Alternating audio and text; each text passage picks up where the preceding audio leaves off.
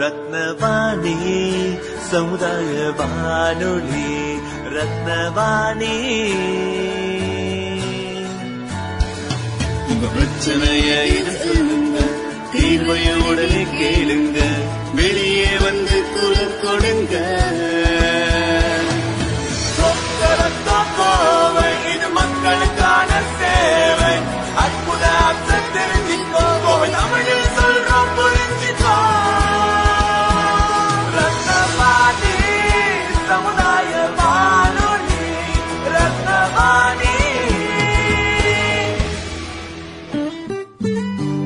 ரத்னவாணி 90.8 சமுதாய வானொலி ஒலிபரப்பு கோவை ஈச்சனாரி ரத்தினம் கல்லூரி வளாகத்தில் இருந்து ஒலிபரப்பாகிறது.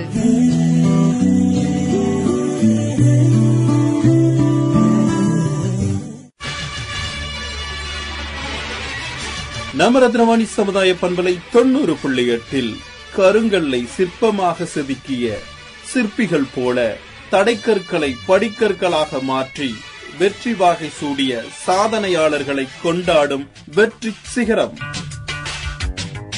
வெற்றி நிச்சயம், இது வேத சத்தியம், கொள்கை வெல்வதே நான் கொண்ட லட்சியம். ரத்னவாணி சமுதாய வானொலி 90.8 இணைஞ்சிருக்கீங்க. நான் உங்கள் சிநேகிதன் மகேந்திரன். இது சாதனையாளர்களை கொண்டாடும் வெற்றி சிகரம் நிகழ்ச்சி. இன்றைய வெற்றி சிகரம் நிகழ்ச்சியில் நாம் சந்திக்கும் நபர் திருக்குறள் தூதுவர் மூகா அன்வர் பாஷா அவர்களை. வணக்கம் ஐயா. ஐயா வணக்கம் ஐயா. இந்த இனிமையான நேரத்தில் உங்களை சந்திக்கிறதுல ரொம்பவும் மகிழ்ச்சி எங்களுக்கு. உங்களை பற்றின அறிமுகம் நம்ம நேயர்களுக்காக. சிறப்பு. எல்லா புகழும் இறைவனுக்கு. இன்றைய நாள் ஒரு மகிழ்ச்சியான சிறப்பான ஒரு நாளாக அமைந்துள்ளது. ரத்தினவாணி எஃப்எம்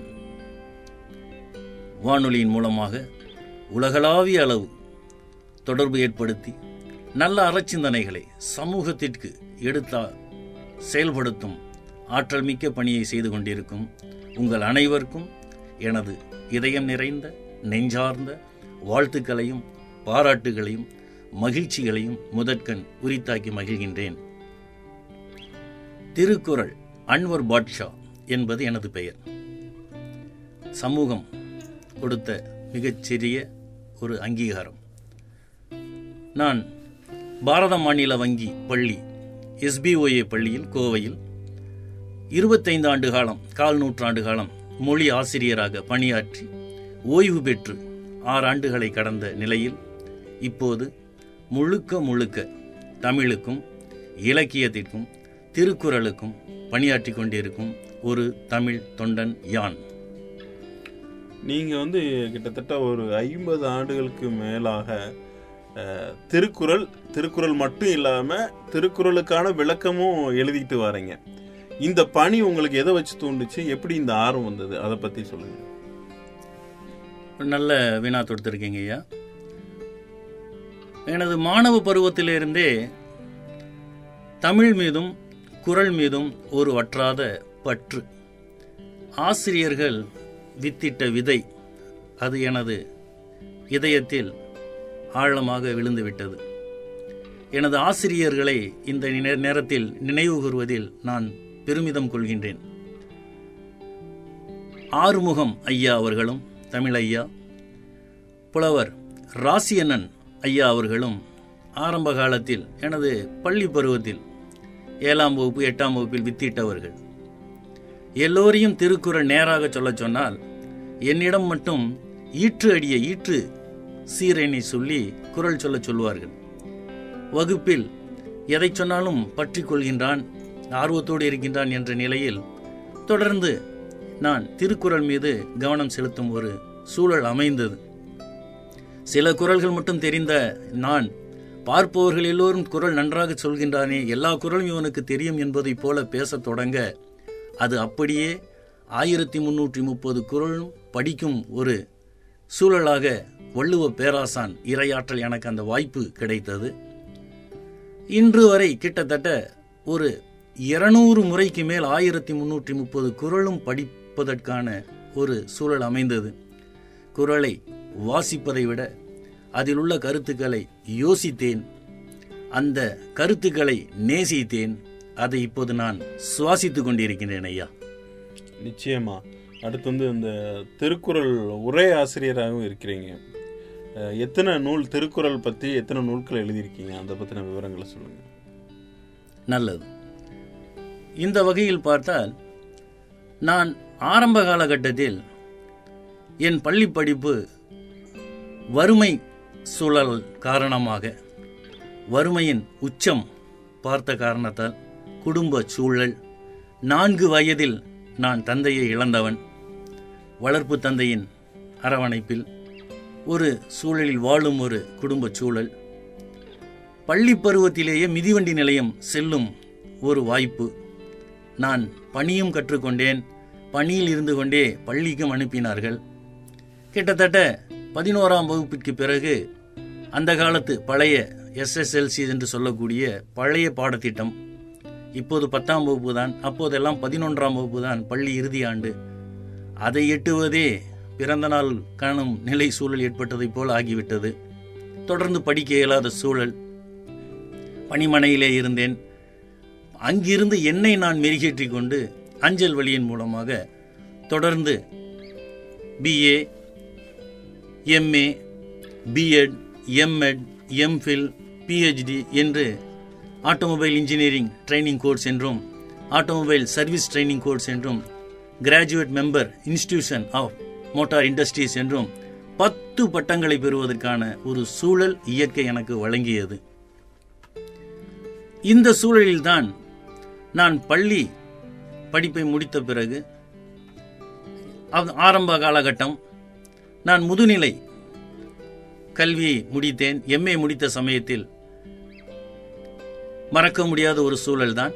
நான் ஒவ்வொரு ஆண்டும் திருக்குறளுக்கான போட்டிகளை மாணவ செல்வங்களுக்காக நடாத்துவேன். தகுதி படைத்தவர்களை எனக்கு துணையாக்கி கொண்டேன்.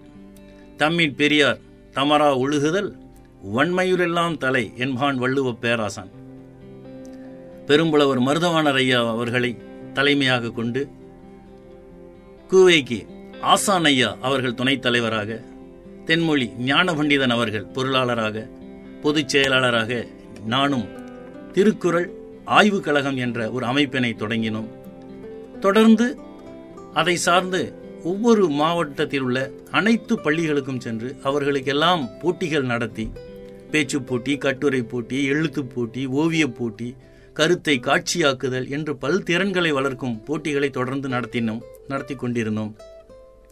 இவ்வாறாக மாணவர்களின் திறன்களை எல்லாம் வளர்க்கும் சூழலில்தான் நான் பணிமனை வைத்திருக்கும் காந்தி பூங்கா அருகில் இருக்கும் அந்த தடாகம் சாலையின் செல்வபுரத்தில் இருக்கும் சொக்கம்புதூரில் SBOA பள்ளி, அந்த பள்ளியின் முதல்வர் பொறுப்பை அப்போது அலங்கரித்து கொண்டிருந்த சந்திரமௌலி ஐயா அவர்களை என்னால் மறக்க இயலாது. அப்போது அந்த பள்ளியின் தாளாளர் பொறுப்பை அலங்கரித்த சண்முகம் ஐயா அவர்களையும் என்னால் மறக்க இயலாது. இவர்களையெல்லாம் விழாவுக்கு அழைப்பேன். ஒவ்வொரு ஆண்டும் மாநில அளவில், மாவட்ட அளவில் ஆயிரக்கணக்கான மாணவர்களை அப்போதே ஒருங்கிணைத்து அந்த போட்டிகள் நடத்தும் போது அவர்களெல்லாம் வந்து பார்த்து, ஏன் நீங்கள் ஆசிரியராக வரக்கூடாது என்று மிதிவண்டி நிலையத்தில் இருந்த என் உள்ளத்தில் வித்திட்டார் சந்திரமௌலி ஐயா அவர்கள். ஆம், அதற்கு பிறகுதான் நான் MA முடித்தேன். MA முடித்தவுடன் அவரை சந்தித்து, ஐயா, நான் MA முடித்து விட்டேன், நான் MPhil முடிக்கலாம் என்று தத்துவ விரிவுரையாளராக செல்வதற்காக போகலாம் என்று கூறினேன். ஏன் எங்கள் பள்ளிக்கு நீங்கள் எல்லாம் வரமாட்டீர்களா என்று ஒரு வினா தொடுத்தார். அதற்காக வேண்டி நீங்கள் ஆசிரியர் இளங்கலை பட்டம் BEd படிக்க வேண்டும் என்று சொன்னார். அவ்வளவுதானே என்று சொல்லி BEd முடித்தேன். MA BEd முடித்தவுடனே அதே SBOA பள்ளியில் ஆசிரியராக இணையும் ஒரு வாய்ப்பு, அந்த பள்ளியில் இணைந்தேன் மொழி ஆசிரியராக. என் மாணவ செல்வங்களுக்கெல்லாம் ஒரு களம் எனக்கு கிடைத்தது. திருக்குறள் மேன்மேலும் மெருகேற்ற, வையம் முழுவதும் கொண்டு செல்வதற்கான ஒரு வாய்ப்பு எனக்கு கிடைத்தது. அந்த சூழலில்தான் ஏன் திருக்குறளுக்கு எளிதான ஒரு உரை எழுதக்கூடாது என்ற வித்து என் உள்ளத்தில் விழுந்தது. அதற்கு ஒரு மூல காரணமாக என்னுடைய நண்பர் ஒரு முறை, நான் காலையில் பள்ளிக்கு சென்று விடுவேன், மாலையில் பணிமனைக்கு வந்து விடுவேன், ஒரு முறை விடுப்பு நாளில் நான் பணிமனையில் இருக்கும்போது என்னுடைய நண்பர் ஒருவர் தன்னுடைய ஈருருளை வாகனத்தில் என்னை காண வந்தார். அவருக்கு பின்பக்கம் அவருடைய மகன் அமர்ந்திருந்தார். வந்தவுடனே என்னை பார்த்து வணக்கம் கூறியவுடன், hello dear Anwar, how are you என்றார். நான் சிரித்து நலமாக இருக்கின்றேன் என்ற உடனே தன் மகனுக்கு என்னை அறிமுகப்படுத்துகின்றார். Already I told no mister Anwar Baasha, he is Anwar Baasha, he is always talking only Tamil என்று என்னை அறிமுகப்படுத்தினார். வியந்து போனேன். என்னுடைய தாய்மொழியில் தானே நான் பேசுகின்றேன். எனக்கு தமிழ் தெரியும், ஹிந்தி தெரியும், உருது தெரியும், தெலுங்கு தெரியும், மலையாளம் தெரியும், அரபி தெரியும், ஆங்கிலம் தெரியும் என 8 மொழிகள் எனக்கு தெரிந்தாலும் என் தாய்மொழியான தமிழில் ஒரு சொல்லும் கலவாமல் பேசும் திறன் என்னிடம் இருந்தது. தாய்மொழியில் பிற மொழி கலவக்க கூடாது என்பதும் என்னுடைய உணர்வு. ஏன் இப்படி கூறுகிறீர்கள் என்று அவருடன் கேட்டவுடனே, சாரி சார், என்னோட பையனுக்கு தமிழ் தெரியாது என்று கூறிவிட்டான். எனக்கு சாட்டை அடியாக இருந்தது.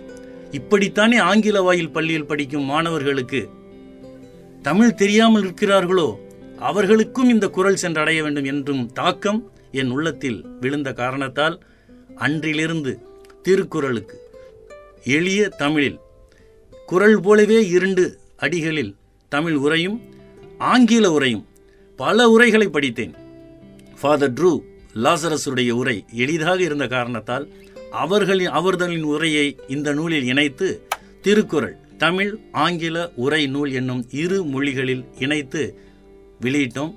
அதன் முதல் பதிப்பு புரந்தரதாசர் கலையரங்கில் கோவையில் திருக்குறள் மாநாட்டில் நடந்தது 1999. இன்று வரை 5 பதிப்புகளை கடந்து விட்டதுங்க ஐயா.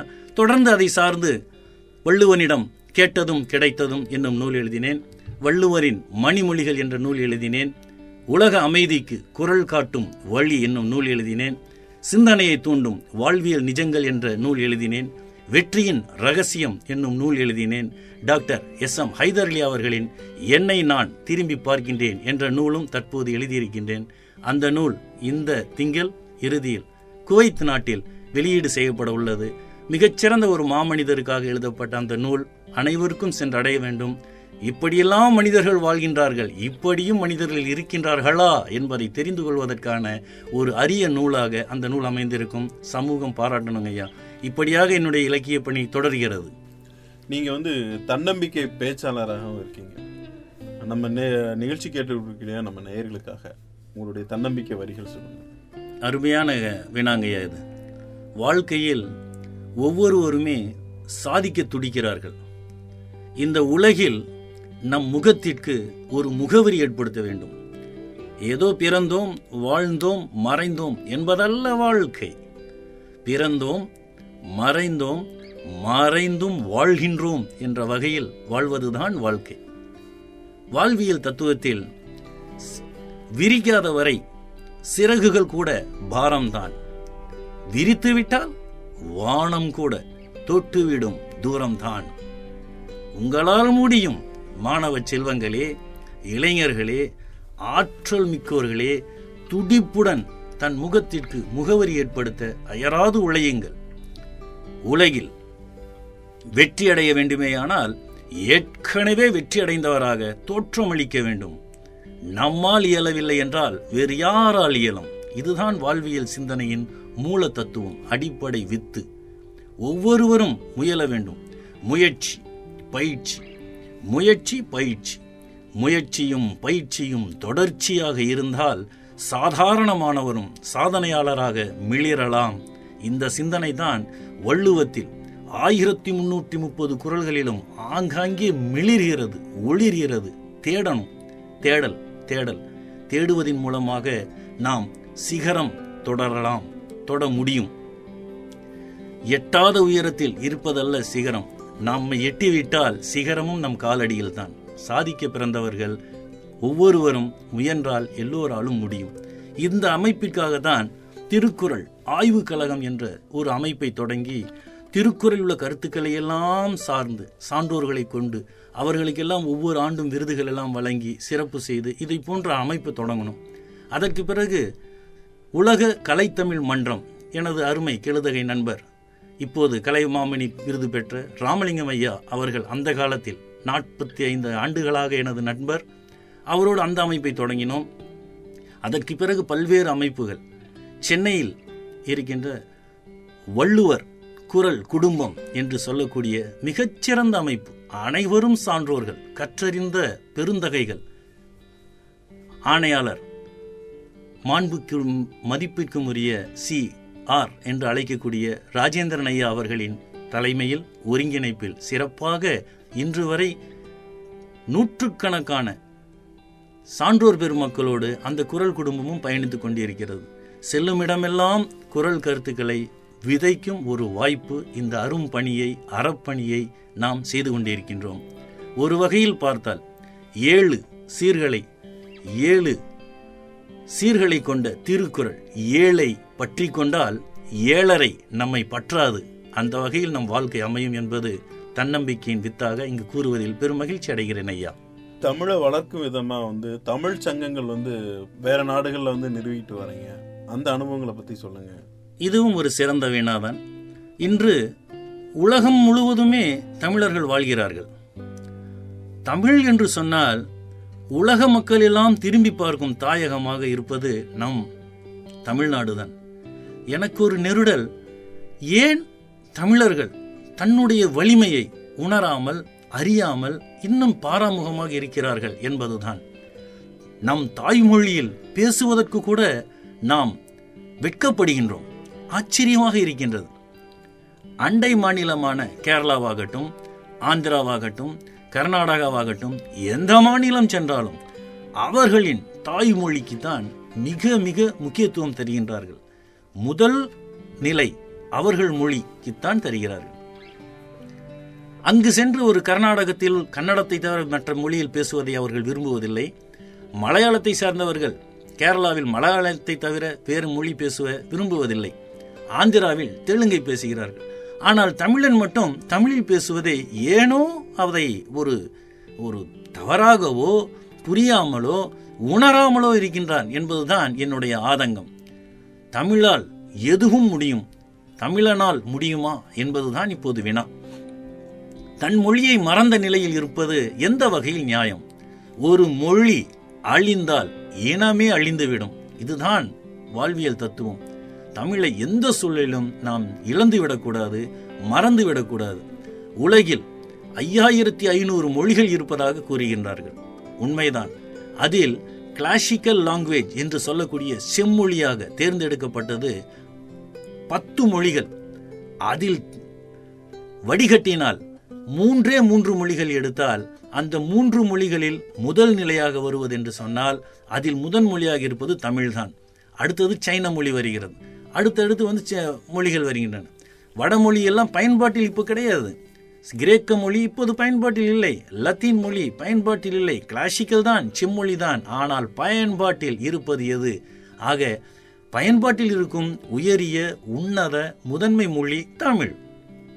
தமிழ் மொழிதான் உலகின் முதல் மனிதன் பேசினான் என்பது வரலாற்று பதிவு.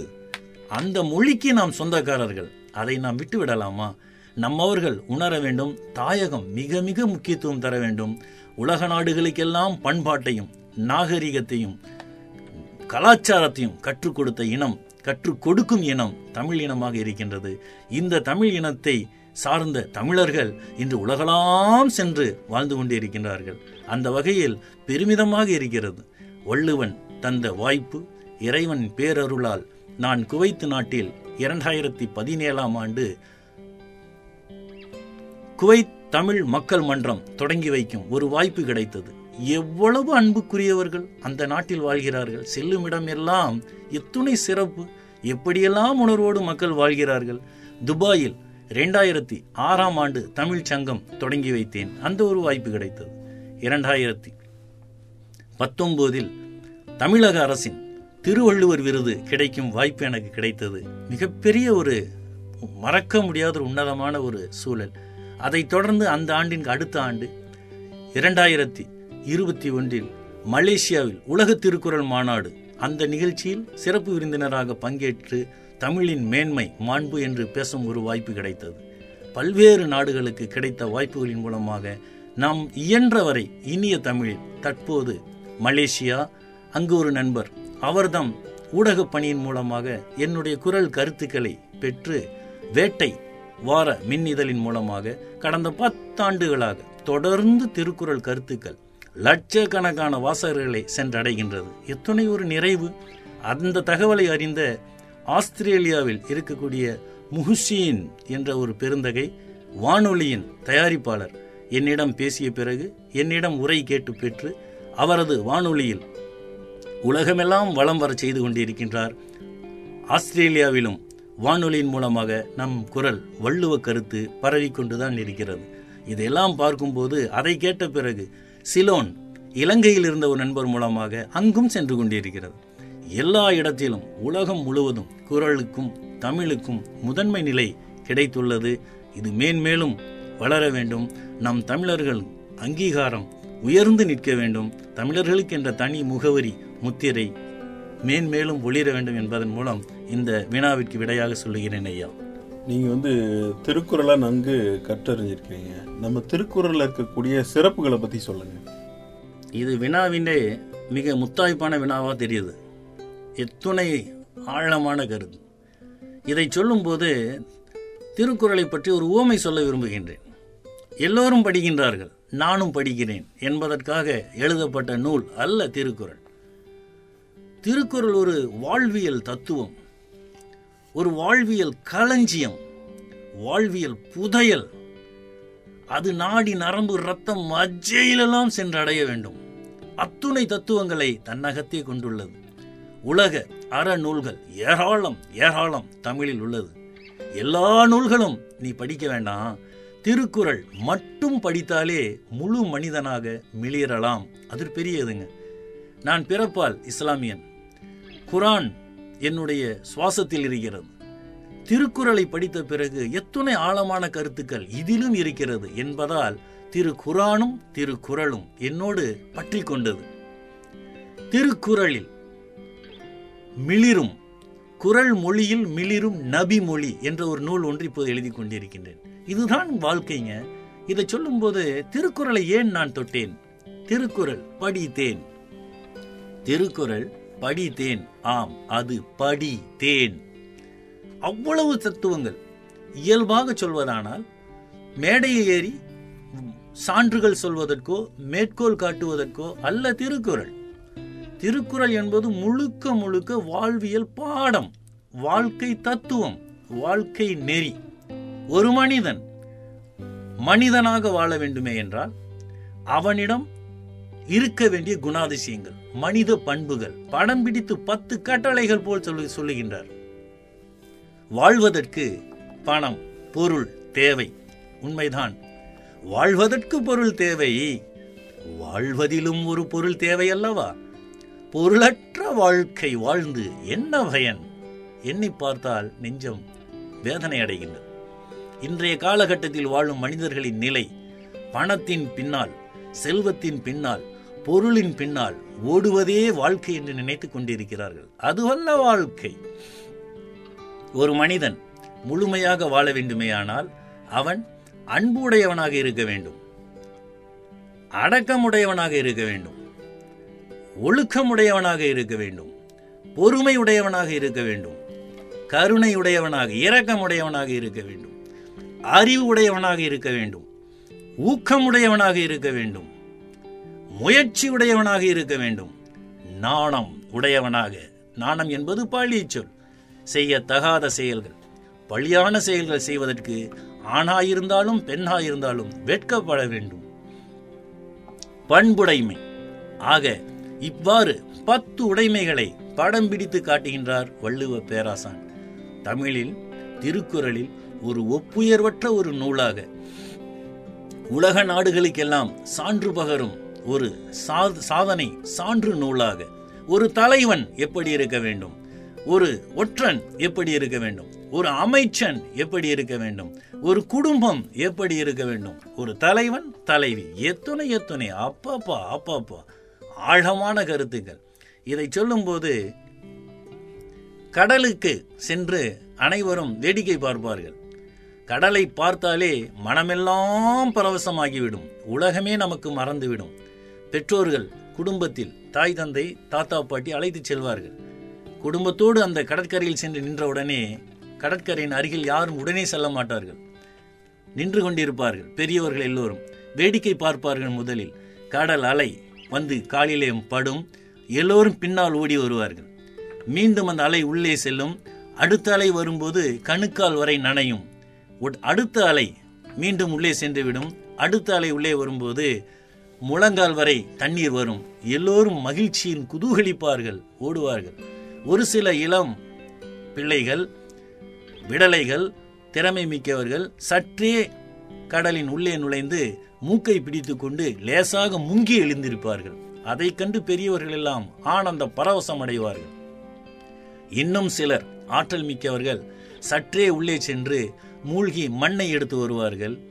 இன்னும் சிலர் திறமை படைத்தவர்கள் கிளிஞ்சல்கள், பாசி அனைத்தையும் மூழ்கி உள்ளே இருந்து எடுத்து வருவார்கள். அதில் ஆற்றல் மிக்கவர்கள் அந்த கடலில் மூழ்கி முத்துக்களையும் எடுத்து வருகிறார்கள். இதை நான் எதற்கு சொல்லுகின்றேன் என்றால், திருக்குறளை மேலோட்டமாக பார்க்கும்போது வெறும் மணலை எடுப்பதோ, கிளிஞ்சல்களை எடுப்பதோ, பாசியை எடுப்பதோ அல்ல, மூழ்க மூழ்க மூழ்க முத்துக்களும் மிகப்பெரிய நவரத்தின கற்கள் எல்லாம் நமக்கு கிடைப்பதற்கான வாய்ப்பு திருக்குறளில் புதைந்திருக்கிறது. அதை தேட வேண்டும். அதை தேடி திருக்குறளை அனைவரும் வாசிக்க வேண்டும்.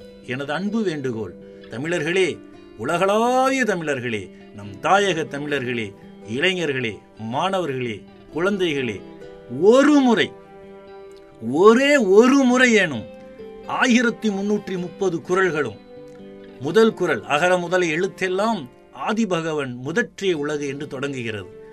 38 அதிகாரம் அறத்துப்பால். அதில் ஈற்று குறளாக நமக்கு சொல்லப்படும் குறள் ஊழிற் பெருவழி யாவுல மற்ற ஒன்று சூழினும் தான் முந்துரும் என்று சொல்கின்றார்.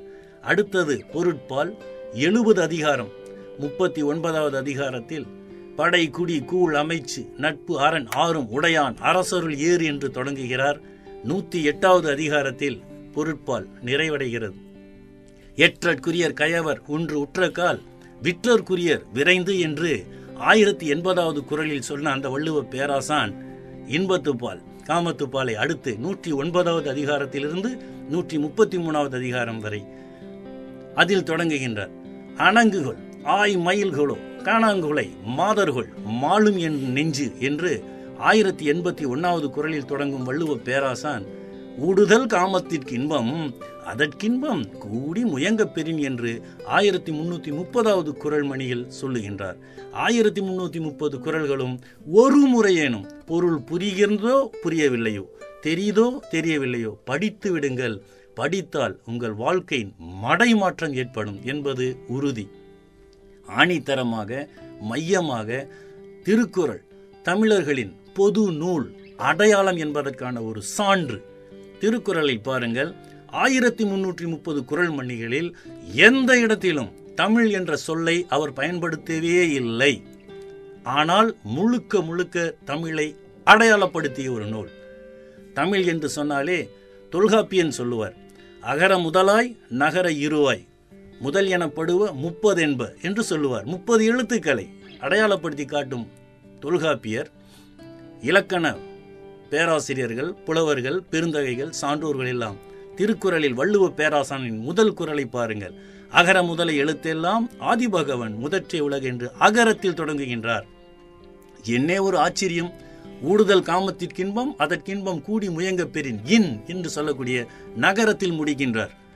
அகர அடையாளத்தை பாருங்கள், அகர முதலாய் நகர இருவாய்.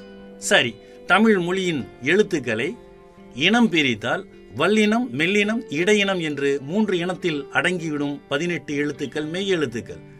உயிரெழுத்து 12, மெய் எழுத்துக்கள் 18, 30 எனப்படுவ என்று சொல்லுகின்றார். இந்த 18 மெய் எழுத்துக்கள் 3 இனம், வல்லின இனம்.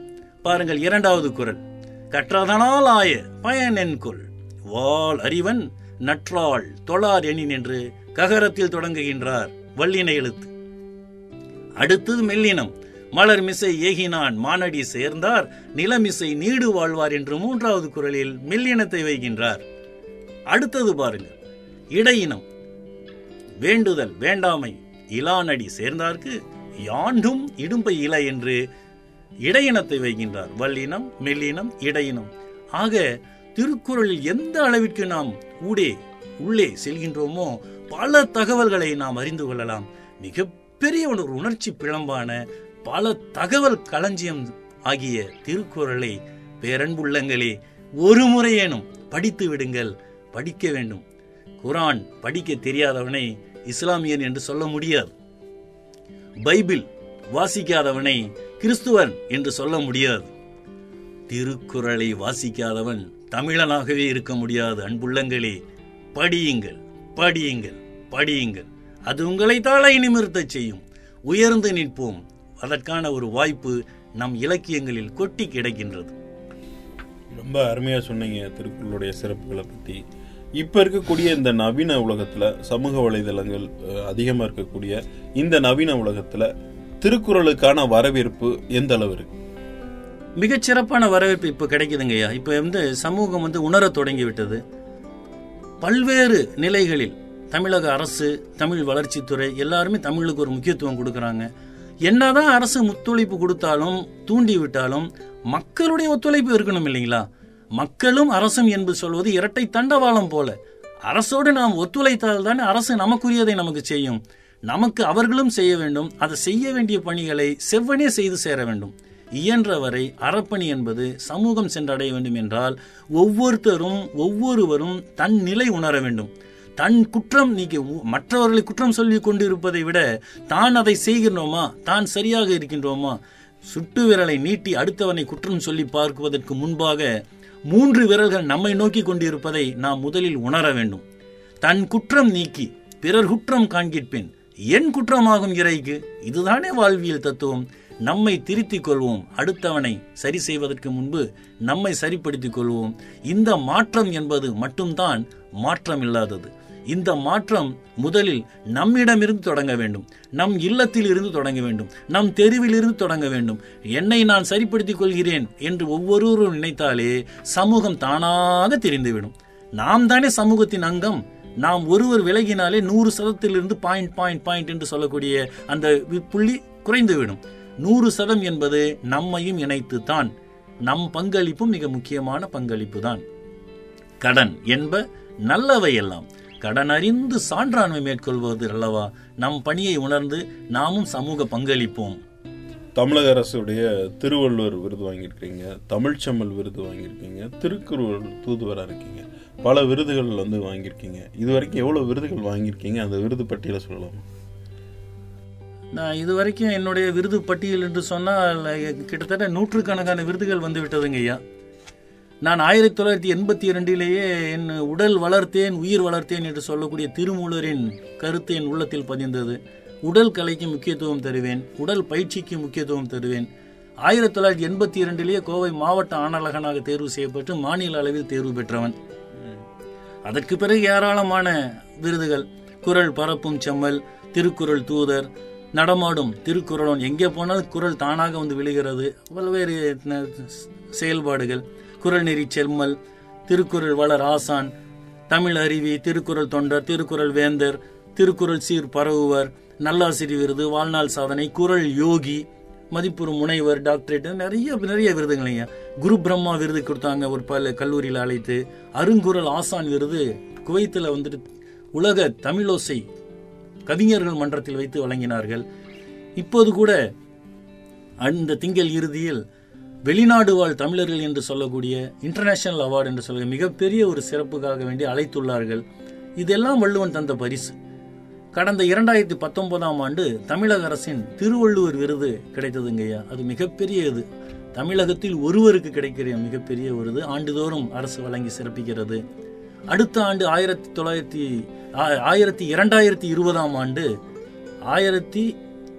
2019 திருவள்ளுவர் விருதுங்க ஐயா.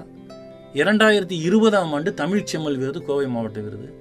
2021 அகவை முதிர்ந்த தமிழறிஞர் என்று அந்த சிறப்பு நிலை கிடைச்சதுங்க ஐயா. அப்புறம் தங்க மகன் விருது, குறள் சுடர் ஒளி என்ற விருது, குறள் நெறி காவலர் என்று பல்வேறு சிறப்புகளுங்க ஐயா. என்ன கிடைத்தாலும் மக்கள் மத்தியில் அந்த உள்ளங்களில் வாழும் ஒரு வாய்ப்பு எனக்கு கிடைத்தது. குரலுக்காக குரல் கொடுக்கும் மிகப்பெரிய ஒரு அங்கீகாரம், இறை பேராற்றல் எனக்கு கிடைத்தது. அதன் மிகப்பெரிய ஒரு சிறப்பு நிலை. இதை ஏந்தி செல்கின்றேன். நான் பெரிதாக ஒன்றும் செய்யவில்லை. சமூகம் தழைக்க வேண்டும், சமூகம் சீர்பெற வேண்டும், அதற்கு நம் பங்களிப்பும் ஏதேனும் இருக்க வேண்டும். ஒள்ளும் வகையான் அறவினை ஓவாதே, செல்லும் வாயெல்லாம் செயல் என்பதைப் போல என் பணியை தொடர்கின்றேன் ஐயா. இன்னும் நிறைய விருதுகள் வாங்க நம்ம ரத்னவாணி சமுதாய வானொலி சார்பாக மனமார்ந்த வாழ்த்துக்கள். நிகழ்ச்சி கேட்டு இருக்கக்கூடிய நம்ம நேயர்களுக்கு நீங்கள் என்ன சொல்ல விரும்புகிறீங்க? இந்த சமூகம் தழைக்க வேண்டும், சமூகம் சீர்பெற வேண்டும். நம் பங்களிப்பின் மூலமாக நாம் ஏதேனும் ஒரு சாதனையாளர் வரிசையில் இடம்பெற வேண்டும்.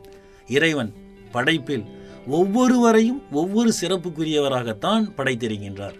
நம்மிடம் இருக்கும் திறமை, நம்மிடம் இருக்கும் வல்லமை, நம்மிடம் இருக்கும் ஆற்றலை நாம் தான் தேட வேண்டும். இந்த துறைதான் என்று அல்ல, எந்த துறையில் வேண்டுமானாலும் நாம் சாதனையாளராக மிளிரலாம். ஆற்றல் மிக்க இளைஞர்களே, ஆற்றல் மிக்க மாணவ செல்வங்களே, ஆற்றல் மிக்க சான்றோர்களே, நம்மால் முடியும் முடியும் முடியும் என்ற சிந்தனை மிக முக்கியமானது. வினை திட்பம் என்பது ஒருவன் மனத்திட்பம், மற்றையெல்லாம் பிற. எண்ணிய எண்ணியாங்கு எய்துவர் யார், எண்ணியர் திண்ணியராக பெறின் என்று சொல்லுகின்றார் வள்ளுவ பேராசான். எல்லோரும் சாதனையாளர்களாக மிளிர்வோம். நம்ம மனசாட்சிக்கு தக்கவர்களாக மனத்தளவில் எந்த பிழை இல்லாமல், குறையில்லாமல், மாசில்லாமல், மனத்துக்கண் மாசு இளன் ஆதல், மற்ற எல்லாம் பெற. எவ்வளவு பெரிய சொல்லாட்சி பாருங்க. அந்த வகையில் நம்மை நாம் மெருகேற்றி கொள்வோம், நம்மை நாம் சாதனையாளர்களாக்கி கொள்வோம், நம் திறமைகளை வெளிப்படுத்துவோம், சமூகத்திற்கு பயனுற வாழ்வோம். எல்லோராலும் முடியும். First think I can, definitely you can. I think I can not, definitely I can not. இதுதானே வாழ்வியல் தத்துவம். எண்ணங்கள், எண்ணம் போல் வாழ்வு நிச்சயம் நம்மை சிகரம் தொட வைக்கும் என்ற உன்னதமான சொல்லாட்சியோடு அருமையான வாய்ப்பு ரத்தினவாணி என்ற இந்த எஃப்எம் சேனல் உலகளாவிய அளவில் தன் கருத்துக்களை, சமூக சிந்தனைகளை எடுத்து செல்லும் இந்த அமைப்பிற்கும் என்னுடைய இதயம் நிறைந்த வாழ்த்துக்களையும் பாராட்டுகளையும் மகிழ்ச்சியையும் மீண்டும் ஒரு முறை உரித்தாக்கி நன்றியோடு விடைபெற்றுக் கொள்கிறேன். அன்பு குரல் மணக்கும் தமிழ் வணக்கத்துடன் உங்கள் அன்பு திருக்குறள் அன்வர் பாட்ஷா. ரொம்ப நன்றிங்கய்யா. நீங்கள் இன்னும் பல சாதனைகள் படைக்க மனதார வாழ்த்துக்கிறோம். இவ்வளவு நேரமும் உங்களுடைய பொன்னான நேரத்தை எங்களோட கலந்துக்கிட்டு திருக்குறள் பற்றி நிறைய தகவல்களை பகிர்ந்துக்கிட்டீங்க. நேர்கள் கேட்டு பயனடைஞ்சிருப்பாங்க அப்படின்னு நம்புகிறோம். மீண்டும் மற்றொரு நிகழ்ச்சியில் உங்களை சந்திக்கிறேன். நன்றிங்கய்யா. மகிழ்ச்சிங்க. தொடரட்டும் உங்கள் அறப்பணி. வாழ்த்துக்கள். நேர்களை நிகழ்ச்சி கேட்டு பயன்பெற்றிருப்பீங்க. மீண்டும் மற்றொரு நிகழ்ச்சியில் உங்களை சந்திக்கும் வரை உங்கள் அன்போடும் ஆதரவோடும் விடைபெறுகிறேன். உங்கள் சிநேகிதன் மகேந்திரன். நடப்பவை நல்லவையாகட்டும். தொடர்ந்து இணைந்திருங்கள். இது ரத்னவாணி சமுதாய வானொலி 90.8. இது மக்களுக்கான வானொலி.